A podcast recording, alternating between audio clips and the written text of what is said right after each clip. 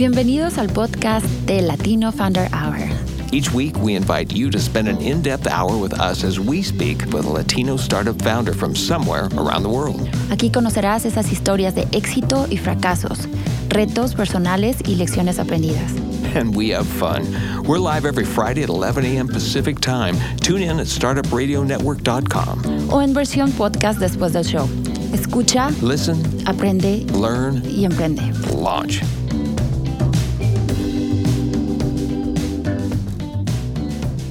Muy buenos días a todos. Feliz eh, viernes 12 de julio, me parece. Este, bienvenidos a Latino Founder Hour. Les- los invito co- cordialmente. Edgar Navas, fundador de Clica. Y hoy tenemos desde la Ciudad de México a Juan del Cerro, fundador de Disruptivo TV y una de las eminencias en esto que es lo, lo nuevo del emprendimiento social. Bienvenido, Juan. ¿Cómo estás? Buenos días. Hola, buenos días y muchas gracias por tenerme por acá. Encantado de estar en el podcast. Súper emo, estamos muy emocionados, la verdad, yo soy fan personalmente, este, pr- pri- principalmente siendo fundador de una, una startup acá en, en Portland, Oregon, de precisamente su tecnología de emprendimiento social. Pero bueno, pues quiero saber, que queremos que el público conozca quién eres tú, tu carrera y, y lo que has hecho y logrado ahorita, ¿no? Claro, encantado. Cuéntanos, ¿quién, es Juan del Cerro? Pues mira, yo eh, llevo cinco años este, dedicado a promover el emprendimiento social, justamente. Eh, lo hago a través de dos empresas. Una se llama Disruptivo. Eh, Disruptivo es, tiene dos patas, un medio de comunicación que se dedica a eh, conocer más el emprendimiento social, promoverlo a través de podcasts, videos, infografías, libros, conferencias y además también un brazo de educación en el que a todas aquellas personas que les interesa el emprendimiento social, bueno, les damos herramientas y conocimientos para que se desarrollen mejor como emprendedores. Esa es, esa es el- la primera parte de mi trabajo y además también tengo en México ahora una aceleradora que se llama Social Lab, Ok. la cual justamente ayuda a nuevos emprendedores sociales a eh, convertir sus ideas en empresas reales. Fenomenal, fe- excelente. ¿Dó- dó- ¿Dónde en la Ciudad de México estás localizado? Nosotros estamos, y las oficinas están en la Ciudad de México, pero en realidad trabajamos, eh, por ahora, bueno, trabajamos en casi todo México, tenemos programas en cuatro o cinco estados, más, bueno, talleres y demás por todos lados. Pero bueno, además tenemos presencia por nuestro contenido digital en muchísimos países. De hecho, eh, Estados Unidos es el, es el segundo o el tercer país donde tenemos más audiencia. ¿En serio? Entonces, Wow, afortunadamente podemos llevar el emprendimiento social eh, a muchas personas fuera de México también. ¿Y cómo te iniciaste tú en esta en, en la carrera? O sea, ¿cu- ¿cuál fue tu inspiración? Eh, eh, porque estudiaste en la, en, en la Universidad de Ibero, ¿no? Sí, así es. Pues Yo estudié, mira, yo estudié administración de empresas. La verdad es que estudié eso porque no sabía qué estudiar, ¿no? Eh, como muchos de los muchos jóvenes Sí, sí. tenía mucho conflicto de escoger la carrera, me ponían esta presión de, bueno, pues es que la, la carrera es la decisión más importante de tu vida, cosa que uno descubre después que no es cierto, ¿no? Pero bueno, entonces acabé estudiando administración, pero ya, y durante la carrera me encontré con el tema del, del impacto social, justamente porque me invitaron unos amigos a ir como voluntarios a, a construir viviendas en comunidades en condiciones de extrema pobreza. Ok. Entonces estuve un fin de semana con ellos y la verdad ese fin de semana cambió mi vida porque me di cuenta del nivel de pobreza que había en mi país, pero también, y más importante aún, del potencial que tenía yo y que teníamos los jóvenes para cambiar las cosas. Entonces, a partir de ahí llevo ya 11 años dedicados, dedicado a trabajar con jóvenes para que generen impacto positivo. Y bueno, después de unos años de trabajar en fundaciones y en organizaciones filantrópicas, conozco el emprendimiento social, que es como, yo lo veo como una especie de evolución del trabajo de caridad, del trabajo filantrópico, y entonces brinco de las fundaciones a las empresas sociales y pues sigo haciendo un poco de lo mismo, de impulsar a los Sí. jóvenes a que se vuelvan agentes de cambio, ¿no? Y ahora, para, para la gente que no sabe la diferencia entre esto, ¿no? Lo que, exactamente la división de filantropía de estas instituciones, las ONGs y, eh, y lo que es el emprendimiento social, ¿cuál, cuál es la diferencia? Mira, justo esa es mi chamba, eh, dedicarme a explicar este tema. Entonces, eh, lo que la forma que yo uso más fácil como de describirlo es, básicamente las fundaciones no son organizaciones con fines de lucro, ¿no? Entonces, enfocan todo su, esfuerzo en resolver una problemática social, pero no son económicamente sostenibles porque dependen de donativos o dependen de la caridad de otras personas. Eh, sí hay, hay, hay algunos casos, eh, excepciones, que han logrado formas innovadoras de, de fondearse, pero no ofrecen un producto, no ofrecen un servicio, sino que más bien dependen de aportaciones de terceros. Claro. Las empresas sociales quieren ir un poquito más allá porque se dan cuenta que siendo económicamente sostenibles pueden crear mucho más impacto, pueden escalar, pueden llegar a muchas más personas y entonces utilizan las herramientas que cualquier empresa tendría, ¿no? El marketing, la venta de productos, de servicios, las finanzas, todos los, todas las herramientas de una empresa normal y las utilizan para generar impacto. Entonces, es como la el encuentro entre los dos mundos, entre los negocios y la filantropía, aclarando, muy, de manera muy importante, que las empresas sociales son empresas, no son fundaciones, así son con fines de lucro, pero además del lucro buscan resolver un problema social. Exacto, ¿no? y, y, también de alguna manera retribuir, ¿no? A la sociedad. Exactamente. Sí, porque, porque, digamos, una empresa social lo más importante es que tiene como objetivo principal impactar la vida de, de las personas, específicamente pues, de grupos vulnerables, ¿no? Ya sea poblaciones en condiciones de pobreza, adultos de la tercera edad, migrantes, gente sin acceso a empleo, o temas de medio ambiente también, ¿no? Entonces, ese es el foco de la empresa, pero lo logra a través de los negocios en lugar de lograrlo a través de la filantropía. Ok, perfecto. Y, bueno, ¿cómo te iniciaste ya eh, el, ahora sí que el negocio, la, organización, ¿cómo, ¿cómo fue que la lanzaste? ¿Con fondos de quién? sí, ¿cómo, ¿Cómo fue ese proceso? Mira, yo la verdad es chistoso porque no quería emprender. O sea, cuando empecé con todo lo que estoy haciendo ahorita, yo no quería crear una, una empresa ni nada. Eh, más bien estaba buscando oportunidades de trabajo en este ecosistema de emprendimiento social, pero bueno, hace unos seis años no había muchas oportunidades. Entonces, pues poco a poco fui eh, colaborando con algunas organizaciones, buscando ahí eh, por dónde meterme, y en el camino me invitaron a hacer un podcast eh, de emprendimiento social, justamente en el que entrevistáramos una vez a la semana diferentes emprendedores. Yo lo vi como una gran puerta para conocer más, aprender más de este, este sector que tanto me, me, llama la atención. Y además, bueno, pues no estar por ahí sin, sin, sin bandera, ¿no? Entonces le dije, bueno, pues mira, yo voy a ser Juan del Cerro de Disruptivo. Entonces empecé con eso. Eh, empecé a platicar con la gente Social en Chile, porque es una aceleradora que tiene oficinas en varios lugares. Y, y como que mi rol al principio era, bueno, pues vamos a ir aprendiendo más de ayudar a emprendedores. Y poco a poco esto fue creciendo al punto en el que, pues, como al año de haber empezado, decidí ya dedicarme al 100% a esto y convertirlo en una empresa social también, que apoyara e impulsara a otras empresas sociales. Entonces, fue como muy orgánico hasta cierto punto, nunca hubo un plan eh, así como general en el que me senté y detallé todo lo que quería lograr, sino que más bien empecé a trabajar por gusto, por ganas de aprender y poco a poco se fue convirtiendo en, una empresa. Y bueno, ya en el camino, pues te puedo contar muchas historias de cómo hemos conseguido financiamiento, de cómo, pero bueno, pues así, así fue como empezamos, tal cual. Sí, o sea, lanzándose al mar, ¿no? Sin, o sea, no, no, no como, bueno, como una startup que, que primero tienes que tener un plan, bla, bla, bla, sino esto fue más bien sobre la marcha. Exactamente, fue tal cual fuimos que el podcast funcionaba, entonces empecé a escribir también notas. Cuando teníamos las notas, bueno, cuando tenía las notas escritas del podcast, decidí lanzar una página, ya que tenía la página, me empezaron a buscar para difundir convocatorias, o como que se fue dando, se fue dando, se fue dando, hasta que me di cuenta que, oye, esto tiene potencial.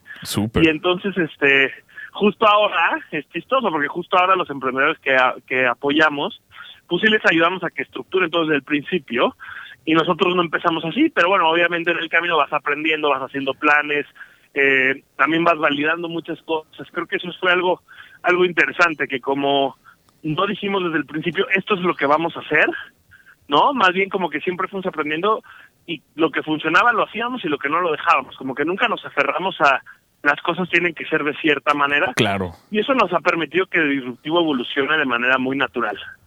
Wow. Oye, ¿y ahorita qué, qué tan grande es la organización? Eh, hablando de disruptivo. claro. En términos de... todo ahorita está concentrado en una empresa, disruptivo y social, están dentro de lo mismo, digamos. En términos de equipo, somos 10 personas en el staff contratado. de tiempo completo, digamos. Tenemos además, ahorita en México hay un programa muy grande de becarios, tenemos 12 becarios tiempo completo que están financiados por el gobierno. Es un programa bastante que ha promovido el gobierno mucho.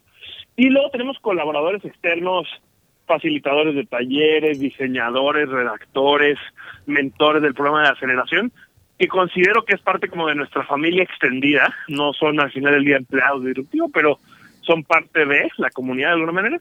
Y ahí sí ya te vas a 20 o 30 personas más, ¿no? Entonces, eh, somos una empresa relativamente chica en el sentido que pues contratados tal cual somos 10 personas, pero la, la comunidad se extiende. Eso en términos de personas. ¿Qué tan grandes somos en términos de, de alcance y así? Pues, mira, yo diría que como una parte muy importante de lo que hacemos es contenido digital, sí nos ha permitido tener un impacto importante porque pues hoy llegamos casi a 40 países. Wow. Este, obviamente hay países en los que llegamos poquitito, pero bueno, sí, sí, pues algo pero de llegas, tenemos, sí. entonces Claro. es interesante, ¿no? Entonces, básicamente están en toda Latinoamérica, ¿no? Tienen impacto, tienen, eh, bueno, seguidores y colaboradores en todo, ah, en todo el continente. Sí, prácticamente. Seguramente hay algunos países ahí donde no donde no tendremos nada, pero la verdad es bien padre. Una de las cosas más padres de es que de repente, sin esperártelo, te llegan mensajes ahí por redes sociales, al correo, que te dicen, no, oigan, los estoy escuchando en El Salvador y, y ha sido súper inspirador su contenido, muchísimas gracias, ahora vamos a empezar a impulsar acá las empresas sociales, o nos escriben de República Dominicana porque el gobierno quiere que vayamos para allá. Y gracias a eso, gracias a que nuestro podcast, a que nuestros videos, pues llegan a lugares que ni te imaginas, ¿no? Esa es pues una de las ventajas de, de pues, estar emprendiendo también en esta época con tantas oportunidades digitales. Exacto, sí, sí, sí, la, la, la amplitud ¿no? que le puedes dar a tu mensaje, ¿no? Es eh, súper genial. Y, y felicidades, ¿no? Por todos los logros que han hecho. Muchas gracias. Ahora, Sí, ha sido un camino interesante, pero bueno, ahí vamos, ahí vamos. a, ver, ¿tienes al- alguna anécdota así de, algún descalabro que hayan hecho? Y dices, bueno, aquí fue una, un aprendizaje, un, un fail total y, y, y bueno, fue una, una, una obra maestra para darle la vuelta. Eh, mira, qué buena pregunta. Pues obviamente fracasos hemos tenido muchísimos. Este, yo creo que mm, de las cosas, eh, de las cosas como más grandes que hemos tenido, quizá pensaría en dos en particular. Una fue pues, un proyecto con un cliente que ahorita te cuento y, y la otra, pues sobre todo los temas del equipo. Yo creo que esos son los temas que quizá no son así errores gigantescos, pero cuando cometes un error con una persona, eh, se va mal o algo así, es de las cosas que a mí personalmente como, como fundador más me duelen. La historia del, proyecto que tuvimos con el cliente, pues es una historia que seguramente mucha gente se va a sentir identificada. Eh, al principio, cuando llevamos un año, año y medio, vendimos un proyecto muy grande, estábamos muy entusiasmados, pero la verdad es que no nos dimos cuenta en el momento que por tal de venderle al cliente el proyecto y obviamente tener financiamiento y poder contratar personas y crecer, estábamos estábamos tratando de hacer encajar un eh, una figura redonda en un agujero cuadrado, ¿no? Sí, Estábamos armando un proyecto, la verdad que no era lo que el cliente quería, pero pues lo, lo medio que lo armamos, lo brandeamos de forma que pues que sí, que se veía así. Trabajamos mucho, fue siempre una relación muy complicada porque nos exigían cosas que nosotros pues no podíamos ofrecer, que nunca habíamos estipulado, pero pues que entiendo que ellos, o sea, como que tenían todo su derecho de, de querer. Hubo malos entendidos, mala comunicación. Yo con mi equipo todo el tiempo tratamos de dar lo mejor de nosotros, pero al final del día los resultados no eran lo que esperaban, justamente porque desde el principio no vendimos lo que realmente querían, o lo que realmente necesitaban. Entonces, fue la verdad una de las cosas que yo creo que a nivel de empresa eh, éramos bastante chicos todavía, un equipo muy nuevo y nos dolió bastante. Eh, también fue una gran lección de humildad de aceptar nuestros errores con los clientes, de, de disculparnos, ¿no? e incluso eh, reembolsar algunas partes del proyecto eh, y que a partir de ahí pues nos blindamos para siempre estar muy claros de que si vendemos, qué ofrecemos, qué podemos lograr. Pero bueno, así pasa. Eh, no, les decía que, claro, o sea, pues por más que, no sé exactamente qué me queda, pero bueno, por más que tratamos de hacerlo mejor con, el, con los clientes, pues los resultados al final no eran lo que esperaban porque desde el principio habíamos hecho un proyecto que el cliente en realidad no era lo que necesitaba.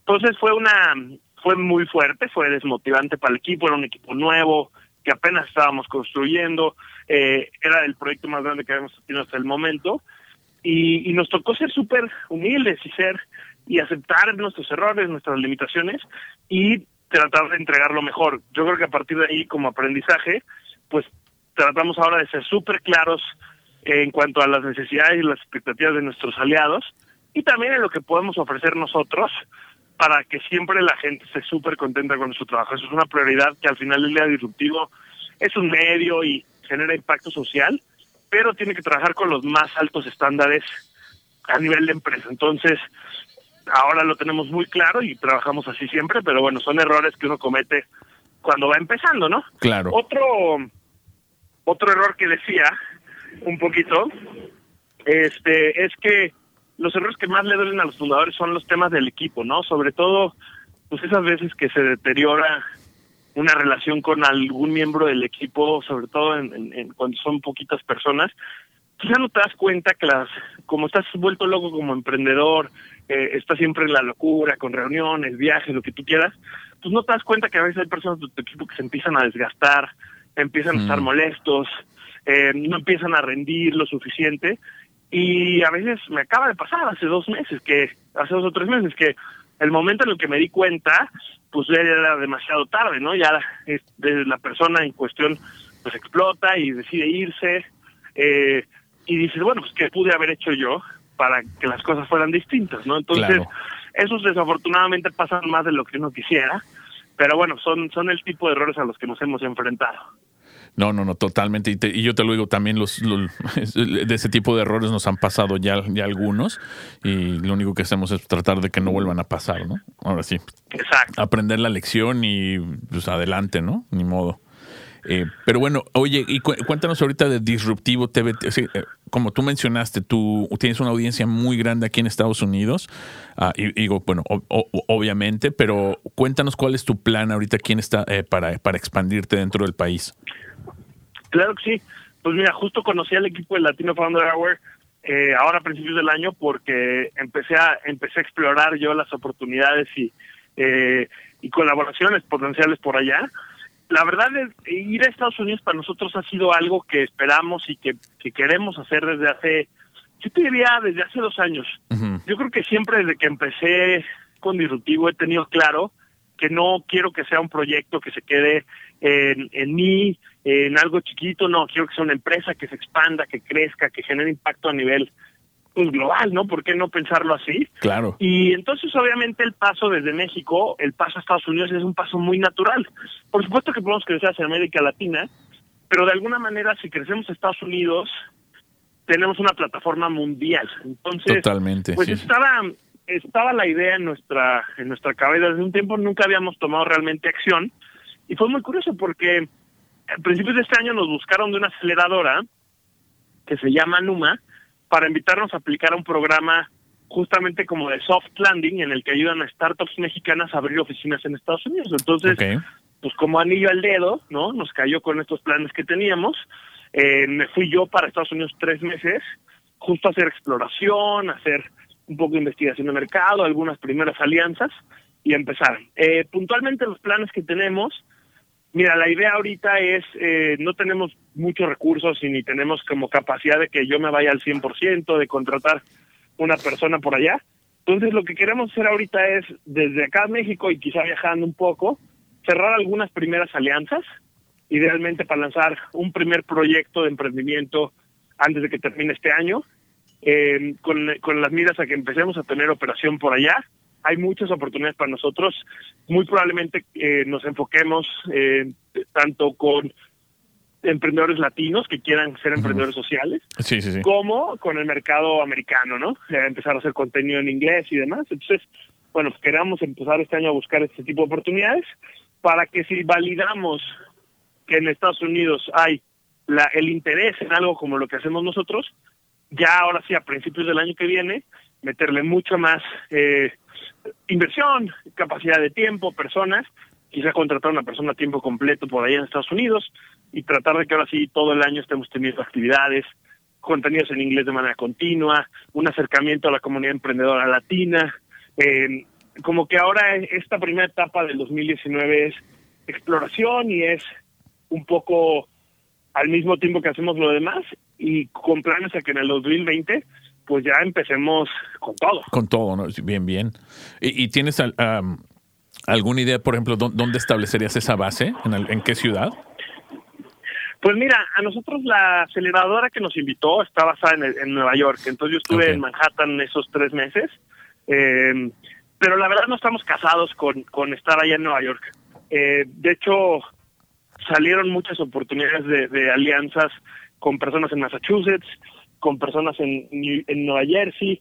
Entonces, yo no he querido tomar una decisión ahorita en eso en cuanto a dónde hacer base, hasta que veamos realmente pues dónde hay más oportunidades, ¿no? Sí, sí, sí. Y creo que una de las ventajas que, que tiene nuestro trabajo es que podemos movernos mucho. Justo te decía en México, pues en México sí tenemos una oficina fija, porque ya es un equipo más grande, pero en realidad todo el tiempo mi equipo se está moviendo. Es móvil, ¿no? exacto, en, cuatro o cinco estados de México ya tenemos cosas continuas sin la necesidad de tener una oficina ahí. Entonces, pues yo creo que en Estados Unidos va a ser parecido. tenemos la ventaja, una ventaja, digamos, eh, injusta que tenemos, es que una persona del equipo actual eh, mexicana vive en Massachusetts. Ah, ok. Eh, vive, vive muy cerca de Boston, entonces este está, es mexicana, está casada con, con un americano y vive por allá. Entonces eso nos hace que quizá por ahí haya una ventaja de empezar por esa zona, pero si en el futuro, ella al final del día su operación no es en Estados Unidos, su operación es en México. Eh, entonces, si en el futuro vemos que hay muchas oportunidades en California o en, encontré justamente que donde están ustedes hay mucha actividad latina también, pues encantados de movernos. Sí, sí, sí. Bueno, eh, aunque la comunidad es, pequeña, es una ciudad muy chica, ah, eh, eh, somos un pequeño grupo de fundadores que también estamos tratando de, hacer lo mismo, ¿no? Simplemente ayudar a, otros a, empezar sus compañías, a, que sean más exitosas, a traer recursos, a, alinearlos con, pues básicamente todo lo que hemos aprendido, ¿no? Este, a base de golpes o, estudios, este, pues transmitirlo a otros y decirle, mira, no la cagues así, ¿no? Este, hace pues esto. eso es genial. Sí. Eso es genial porque la verdad, uno cuando emprende está muy solo, ¿no? Totalmente. en el día a día, en, digo, si tienes socios o socias, eso cambia un poco la cosa, pero al final del día sí se son solos. Entonces, poder encontrar estas comunidades hace toda la diferencia. Yo, justamente en mi primer año que empecé, que estaba solo, solo, solo, eh, formaba parte de una comunidad en México de otras pues siete, ocho personas que compartíamos espacio de oficina, todos estábamos empezando organizaciones de impulso al emprendimiento social y me cambió la vida, o sea, yo es más, yo creo que si ese primer año de trabajo no hubiera sido parte de esta comunidad, no sé si lo hubiera logrado. Así de, así de fácil. Entonces, encontrar, encontrar esas comunidades, aunque sean chiquitas. Esos grupos de soporte, ¿no? Totalmente. Entonces, creo que para nosotros, al líder de Estados Unidos, pues va a ser clave encontrar este tipo de comunidades y aportar por supuesto, pero también apoyarnos de ellas, ¿no? Claro, sí, sí, sí. No, y, mira, aquí en Estados Unidos sí ya hay una corriente fuerte de, de, emprendimiento social. Yo creo que también mucho, mucho viene con el tema de las nuevas generaciones, de entender de que pues, no, no todo es dinero, ¿no? O sea, sí se puede hacer dinero, o sea, sí, y, tienes razón, sí se tiene que hacer dinero porque si no pagas tu, tu, renta no puedes hacer nada, ¿no? No puedes ayudar a nadie. Pero, eh, digo, una, una vez que uno está tranquilo tampoco es, no es cuestión de hacer millones y millones y millones nada más para comprar estupideces, ¿no? Sino es ah, resolver problemas sociales, claro, de, de, de alto impacto, eh, pero a la misma vez, pues sí, satisfaciendo las necesidades propias, ¿no? Claro. Sí, yo creo que al final del día Mira, lo que de las cosas que más me gusta del emprendimiento social es que justo justo se encuentra como en el medio entre esta visión de el dinero es el, es el mal, ¿no? Hay gente que de verdad cree que el dinero es el mal, es el principal mal del mundo. Eh, y del otro lado hay gente que cree que el dinero es lo único en el mundo, ¿no? Entonces yo creo que el emprendimiento social está justo en este medio en el, en el que decir el dinero es una herramienta que nos puede servir para lo que nosotros queramos. Claro. Y, si le enfocamos para algo positivo, podemos hacer cosas maravillosas como seres humanos, como sociedad. Entonces, ese es el chiste. A ver, genera dinero, encuentra una manera de generar lana y utilízala para algo positivo. Entonces, pero obviamente partiendo de que tú tengas un buen nivel de vida, de que no, de que puedas cubrir todas tus claro, necesidades. Claro, que estés chido en casa, todo bien, ¿no? claro, porque si no de nada sirve que eso le pasa mucho a veces a organizaciones de, de, impacto social, ¿no? Que ni siquiera los equipos pues resuelven sus necesidades básicas, están apretados todo el tiempo, tienen que sacrificar eh, mucho, o sea, pues, pues, nivel y calidad de vida y, no acaba siendo sustentable en el futuro. ¿Por qué no vemos a los MBAs número uno del mundo y a los científicos y a los ingenieros trabajando en, organizaciones de impacto social. ¿Por qué se van a las grandes empresas? Pues porque, claro, es donde más se evalúa el talento. ¿Por qué no encontrar un punto medio en el que el talento se puede enfocar a resolver los grandes problemas sociales. Totalmente. Sí, y ese es cambio de mentalidad. ¿eh? Aquí lo hemos hablado también con otras empresas de que, mira, obviamente el dinero no es malo, ¿no? Y, y, yo creo como latinos, no sé si acá, nada más por, no sé, por, por ser inmigrantes o incluso en nuestro país, en México, de, de, que no hablamos de dinero, ¿no? De, que es como un tabú. Y de que sí, tú, tú lo dijiste bien. si, eres, si haces mucho dinero, eres malo. No, ¿por qué? O sea, siempre y cuando pues estés regresando y estés solucionando un problema social y tengas un impacto, tú lo dijiste, positivo en la vida, no nada más de uno, sino de varios, pues, o sea, ¿qué, más le puedes pedir a la vida, no? Sí, no, y, creo que es entender que el dinero no es el fin, eh, el dinero es un medio para ciertas cosas, y mientras tu camino hacia generar dinero no sea por encima de los demás, sino al contrario, impulsando a otros, bueno, pues está buenísimo, que te vaya bien, que te vaya increíble. Porque de hecho necesitamos que, que este tipo de empresarios, de empresarios y de empresarias también se vuelvan los role models, ¿no? O sea, que el día de mañana dejemos de ver en las revistas y en los medios y en las redes sociales a, ya nadie ve las revistas, ¿no? Pero en las redes sociales, que dejemos de ver a los empresarios que hicieron muchísimo lana pasándole por encima a las personas como los grandes héroes, ¿no? Y que empecemos a ver, ¿no? A ver, los empresarios que neta hicieron su lana, pero impulsando a la gente y que eso se vuelva nuestro robot y que eso sea quienes aspiramos en convertirnos. Creo que va por ahí un poco esta tendencia y, y nada, tiene mucho potencial. Oye, y, eso me parece genial, pero ¿sabes qué, Juan? Vamos a hacer una pequeña pausa de 20 segundos para hablando de lana para poder pagar aquí los gastos de, la ingeniería. No, no, no, no se vayan, ya regresamos, ¿eh? 30 segundos, pero. Today's episode of the Latino Founder Hour is brought to you by Publicize. A deconstructed PR subscription service which generates effective visibility for your business. Publicize has broken down PR into a modular setup, keeping quality high and simply charging fees for the targeted PR you require. Check them out at publicize.co and tell them Claudia and Edgar sent you. Today's episode of the Latino Founder Hour is brought to you by CPA Dudes, where accounting is never boring. Their price is not based on time, instead, customers decide what to pay them. They don't charge you for sending invoices, phone calls, emails, texts, or meetings. They just get the damn job done. Find them at cpadudes.com slash startupradio. Bueno, ya estamos de regreso con Juan del Cerro, hablando de, de, de pagar los, lo, las cuentas aquí de la luz, el gas y el, ingeniero de sonido. Pero, este, mira, Juan, y, y, como te decía, sí hemos hablado mucho de emprendimiento social. Incluso aquí en el podcast hemos tenido mucho, e incluso yo creo que la mayoría de, uh, de los startups, de las fundadores y fun fundadoras que hemos entrevistado son todos, uh, casi pensándolo, son tienen ese, ese lo que es el impacto social de mente, ¿no? O sea, de, de, de cambios. Siempre ha sido uh, el resolver un problema que está en nuestra comunidad. Nunca he escuchado a ninguno de nuestros fundadores que ah, mi, mi, enfoque principal fue es que aquí podemos hacer un montón de varo, ¿no? Este, vamos a hacernos supermillonarios. No, siempre es aquí encontré este problema que me afectaba a mí o a mi familia, a mis amigos nos, nos, pusimos a resolverlo y ahora es un startup, ¿no? hay algunos que han recaudado, pues ya han levantado mucho dinero, otros pues aquí, aquí andamos levantado con algo y otros pues que están empezando. Pero sí, yo creo que dentro de esta comunidad, al menos la startupera de por acá, ha sido así, ¿no? De, resolver un problema social. Claro, y yo creo que es parte como natural del, emprendimiento. Al final del día, sí, sí, si lo que quieres es solamente hacer dinero, yo, yo lo he hablado muchas veces, ¿no? Si lo que quieres solamente hacer dinero, pues vas a ir cambiando de idea en idea si las cosas no te funcionan y eso justo va, justamente va a hacer que te sea mucho más complicado. Pero si tú te enfocas en resolver un problema, perdón que todos los perros del cuadro decidieron justo ahorita salir a, ladrar. sí, no te preocupes. este, pero bueno, ¿cómo se llama? Si, si, mm, si te enfocas en resolver un problema, pues entonces eso te va a dar más resiliencia de que a ver, voy a probar mi primera idea. Si tu idea no funciona, el problema sigue ahí.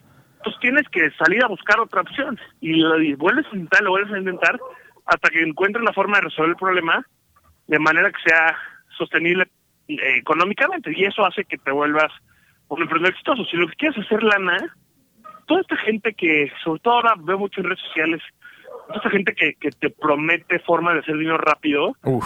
invierte sí, sí. aquí o compra no sé qué criptomonedas, eso no, no existe. Si, si fuera fácil hacer dinero rápido, todos haríamos dinero rápido, ¿no? Claro. O sea, como Sí, que...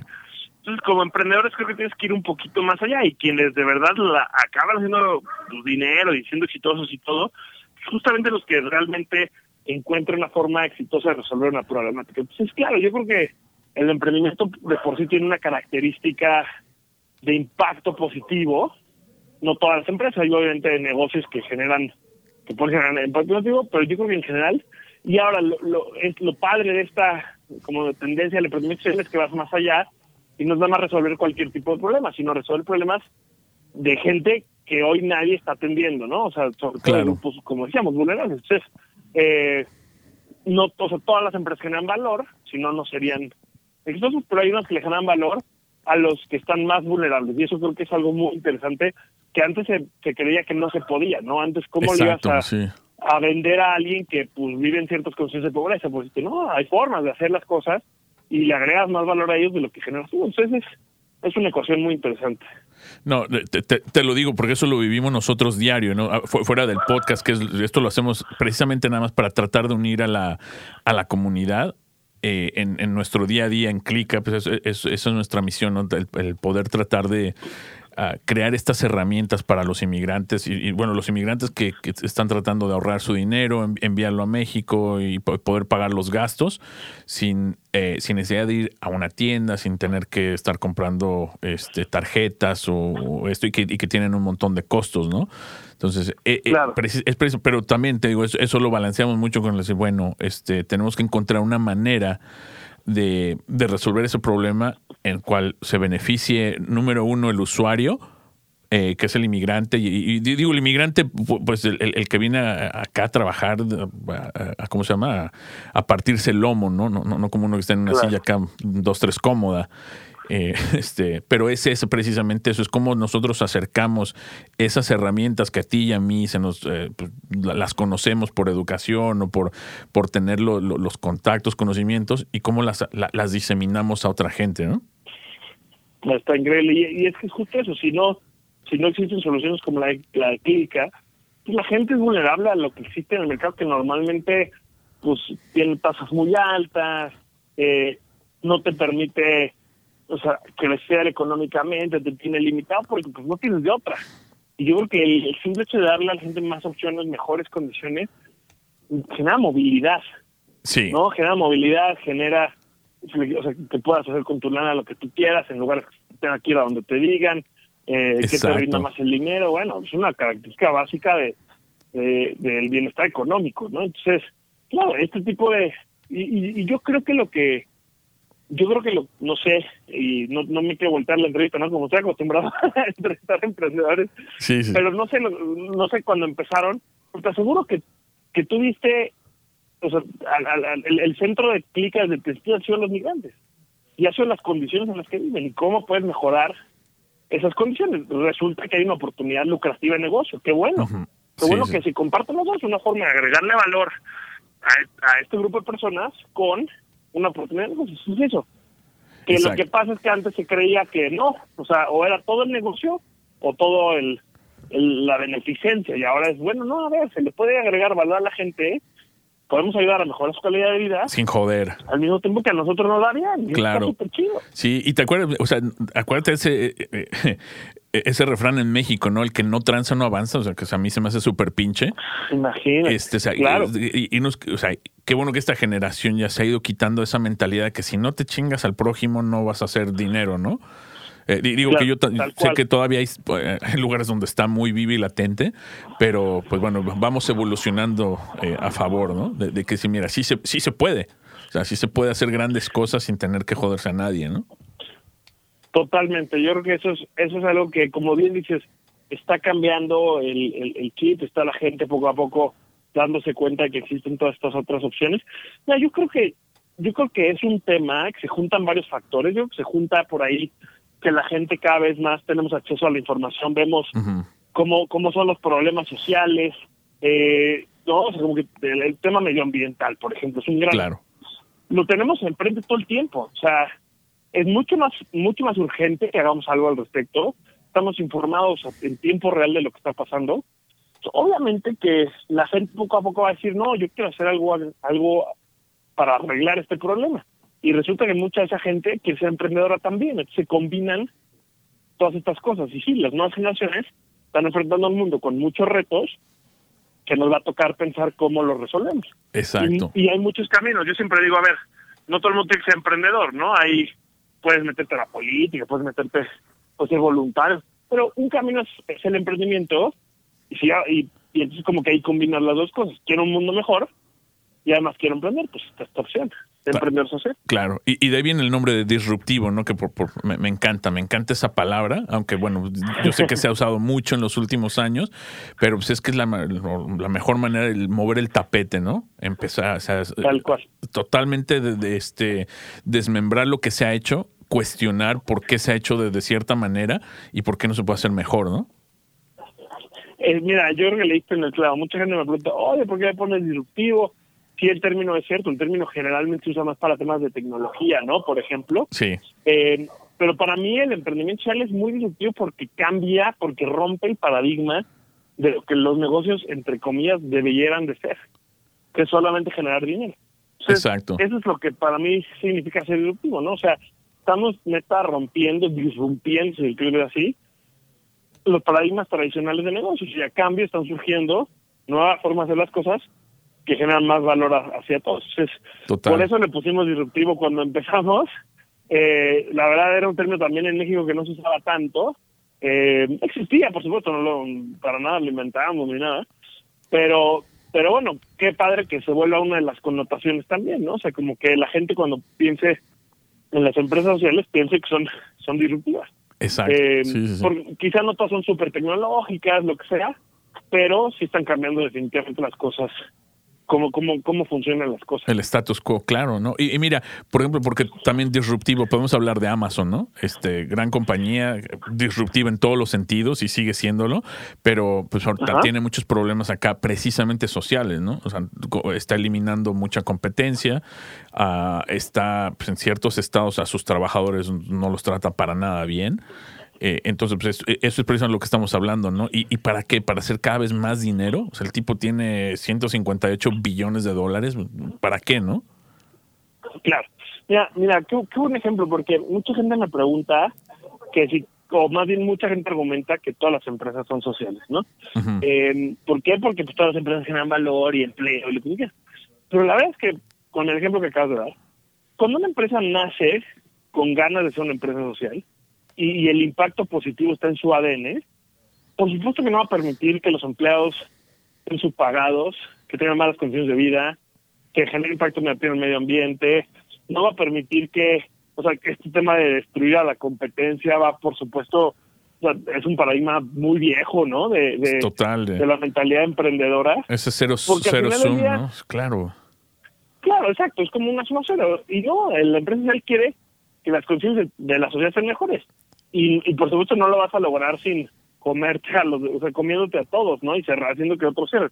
Yo siempre hago el ejemplo de que, a ver, si una empresa social en México quiere llevarle electricidad a todas las familias en pobreza, que son 6 millones de, mexicanos que tienen electricidad, pues si el día de mañana logran hacer un proyecto y, y el modelo de negocio está funcionando, y resulta que salen otros tres competidores que están haciendo lo mismo, pues qué mejor. Súper, sí. Porque de aquí a que sea una sola empresa abasto para llegar a 6 millones de personas, pues está cañón. Mejor que haya 20 y llegamos a la meta más rápido. Ya luego, pues evolucionaremos, ¿no? Veremos qué más hacemos, pero pero obviamente no no quieres competir con esta visión como de tienes que ser competente en el sentido de que tienes que ser más, o sea, tienes que ser atractivo, tienes que tener buenos precios, o sea, no porque eres social la gente te va a querer.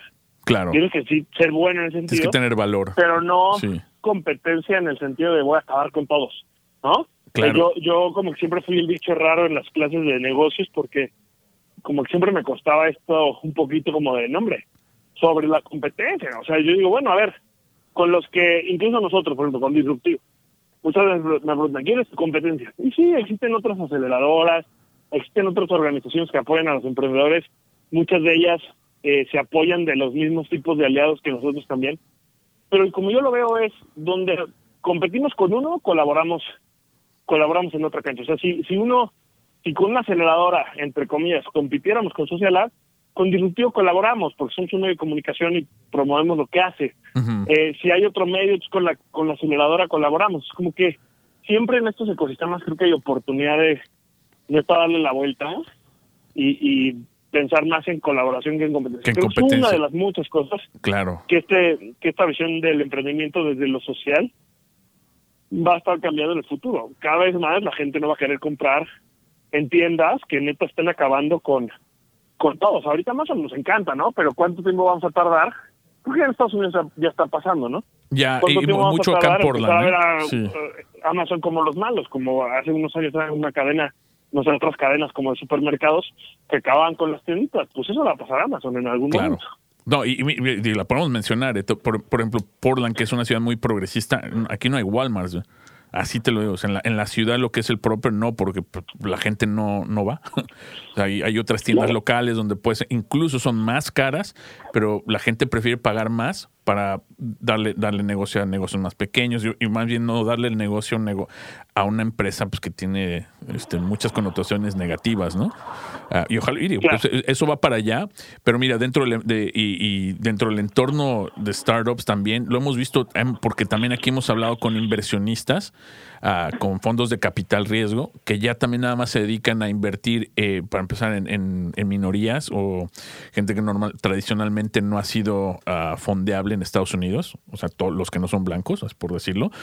Y, y también ya están, ya hay fondos que se dedican exclusivamente a, a empresas de impacto social, ¿no? Donde ya no, no vas con, la, con tu pitch diciendo, ah, yo quiero conquistar el mundo y quiero ser el Facebook de esto, voy a ser el disruptivo, pero voy a ser el, el único, porque eso es lo que el tradicional ah, fondo de inversión quiere escuchar, ¿no? Que, que tú vas a ganarlo todo y, y vas a tumbar a toda la competencia. Tal cual. Yo creo que, mira, que eso es lo que le pasa también a las empresas que, que empiezan a levantar mucho capital, ahorita decías ya más o menos, ¿cuál es el punto? Sí que el punto se vuelve, este, pues que la acción valga cada vez más. O sea, dejas de tener cualquier otro tipo de objetivo con tal de que ganes más lana, la acción valga. No sé si has visto, me encanta esta serie de Silicon Valley, ¿no? La Sí, acabo de, sí, sí. de ver completita. Y, y hay una ahí por ahí en la segunda tercera temporada, contratan a un a un CEO que justo es esta figura como de hecho es un señor más grande Sí, que sí, los chavos, ¿no? O sea, eh, y quiere sacar otro producto y le dice, no te preocupes, yo quiero, yo voy a hacer todo para defender el producto, no te, o sea, no, no, no tiene nada que, no, no, no te preocupes por el algoritmo, no te, nada, yo voy a hacer todo para que el producto se proteja. Y al rato regresa el chavo y le dice, oye, ¿cómo es posible que ya me cambiaron el algoritmo? Tú me dijiste que ibas a defenderlo. Dije, no, yo dije que iba a defender el producto. ¿Cuál es el producto? La acción. Exacto. Sí, sí, sí. El valor, el valor de las acciones. Madres. Claro. Claro, entonces eso se vuelve el valor. O sea, digo, y empresas más chiquitas que no tienen acciones, que no cotizan, pues quizá no es la acción en sí, pero el producto se vuelve cuánta lana estás ganando, ¿no? O cuánto, Totalmente. eh, o cuánto de capital estás recaudando. Entonces, esto, este tema de las inversiones de impacto están súper interesantes. Nosotros hemos conocido a muchos in- inversionistas de impacto porque dicen, sí, sí queremos que nuestra inversión genere un retorno, pero también queremos que nuestro dinero genere algo positivo. Entonces, Claro, sin ser tan Eh, atascados, ¿no? Claro. De hecho, de hecho hay una hubo una nota el año pasado súper interesante eh, que, que digo vale la pena mencionar aunque ya la, aunque ya tenga algo de tiempo porque el director de BlackRock que es el es el asset manager o el, el manejador de activos no sé cómo decirle más grande del mundo la inversión que más grande del mundo básicamente tiene como tres trillones una cosa así Wow. dijo, nosotros a partir de ahora vamos a enfocarnos en hacer solamente inversiones que generen impacto positivo y vamos a sacar de nuestro portafolio las inversiones que generen impactos negativos. Por supuesto no va a pasar la noche a la mañana, pero este cuad salió, imagínate, él es el ya no es algo de nicho que somos poquitos los hippies locos Sí, que, sí, sí. que estamos honestos. Este güey maneja dos o tres tri- Trillones. trillions, ¿no? O sea, wow. Sí, sí, sí. un- o sea, no es su lana, pero la maneja. Entonces, si ellos están haciendo eso, pues por supuesto que la, la aguja se va a empezar a cambiar cada vez más. Yo creo, yo estoy convencido que en unos cinco años, quizá un poco, un poco más, un poco menos, todos los, todos los bancos, todos los fondos de inversión van a tener que ser, si no 100% impacto, van a tener que manejar inversiones de impacto en tu, en su en su portafolio. portafolio. Claro. y eso hasta es una oportunidad súper interesante para los emprendedores, ¿no? Para decir, no, pues aguanta que cada vez va a haber más capital en esto también. Exactamente, sí, sí, sí. Oye, Juan, pues súper interesante, pero mira, nos estamos acercando a la hora y también quiero respetar tu tiempo, pero eh, te digo, te, te extendemos la invitación porque aquí podemos, obviamente, colgarnos este, y seguir a- platicando. Digo, ya, ya son, ahora ya estamos conectados en, en nuestro próximo viaje a México. Allá, este, ojalá nos podamos conocer en persona y te hacemos la invitación de que regreses al programa en cualquier otra ocasión. Nos, nos encanta la, esta plática y digo, pues podemos seguirle este, exprimiendo tu cerebro, ¿no? Para, para, para conocer más de, de qué es lo que estás haciendo. Está súper chido, te felicito. En lo que te podamos apoyar, igual también te, te lo extiendo, ¿no? Ya tienes mis contactos. Eh, y, y déjanos aquí para la gente que está escuchando, cuál, dónde, dónde se te puede encontrar en redes. Claro que sí, mira, primero que nada, no, mil gracias de nuevo por la invitación. Eh, la audiencia no lo sabe, pero hubo ahí una confusión con los horarios que, que me, me, me- me mareó el tema del Pacific Standard Time. Entonces, perdón por el ruido que estoy afuera en la calle y todo. No. Lo logramos. Este, muchísimas, muchísimas gracias por la invitación y también a la audiencia por la paciencia en los ruidos y los perros y todo. Pero no, encantado de, de, de que nos conozcamos en persona, de que a la audiencia también, ¿no? De que se acerquen a nosotros y espero que pronto podamos tener otra de estas conversaciones que a mí me encantan, como se pueden dar cuenta. Eh, feliz, sigan, o sea, por favor síganos en redes, yo estoy, trato de hacer muy fácil el encontrarme en redes sociales, estoy en todos lados como arroba del Cerro Juan, en Twitter, Facebook, Instagram, arroba del Cerro Juan, la verdad la red social que más, donde más estoy generando contenido ahorita es LinkedIn. Ok. Entonces los invito mucho a que me sigan en LinkedIn también, Juan del Cerro, me pueden dar follow, me pueden mandar invitación, encantado de, de conectar por ahí, eh, para que pues sigamos, o sea, todo el tiempo estoy generando contenido de emprendimiento social, entrevistas que he hecho en los últimos años, tenemos varios libros gratis que comparto muy seguido, entonces feliz de, feliz de acercarnos, de platicar, luego mucha gente me, hace preguntas, o sea que acérquense por favor. Y bueno, además de a mí, que además de yo que estoy en arroba el Cerro Juan, también porfa sigan a Disruptivo TV, que estamos en arroba Disruptivo TV en todas las redes sociales, próximamente abriendo oficinas en Estados Unidos, así que si nos están escuchando desde allá, síganos y encantados de conocer a la, a la comunidad emprendedora por allá. Y, y- y- aquí todo, todo lo que podamos hacer para ayudarlos, como te digo, eh, considera lo hecho, ¿eh, Juan? Pues un abrazo. Muchísimas, muchísimas, sí, seguro. Que pases Muchas un feliz gracias viernes. a ti, a todo el equipo de Latino Founder Hour, un abrazo a todos. Gracias. Feliz viernes a todos, Latino Founder Hour. Support for today's episode comes from our friends at Ruby Receptionist. For small businesses like yours, nothing is more valuable than real human interaction. It's why two out of three mobile web searches for those ready to buy end in a phone call to a business. Together, you and Ruby transform your phone into the sales engine it was meant to be. Start setting your business apart today. Visit callruby.com slash startup radio to sign up, or better yet, call them at 833-861-8100 and use promo code StartupRuby. Tell them Claudia and Edgar sent you. You've been listening to the Latino Founder Hour podcast. El programa Latino Founder Hour es grabado en las instalaciones de NetSpace en el estudio Bigfoot Podcast en la hermosa ciudad de Portland. Our audio engineer, mixer, and podcast editor is Alon Beausoleil. Diseñador de logo, Carolyn Main. Our network logo was designed by Jessica Chan. Diseñador de sitio web, Cameron Grimes. Our production assistant is Chelsea Lancaster. Tema de música, Funnin' and Sunning, de Kevin MacLeod. Cree en ti mismo, sueña en grande y confía en el universo, de Marta Leticia y Silvia Romero.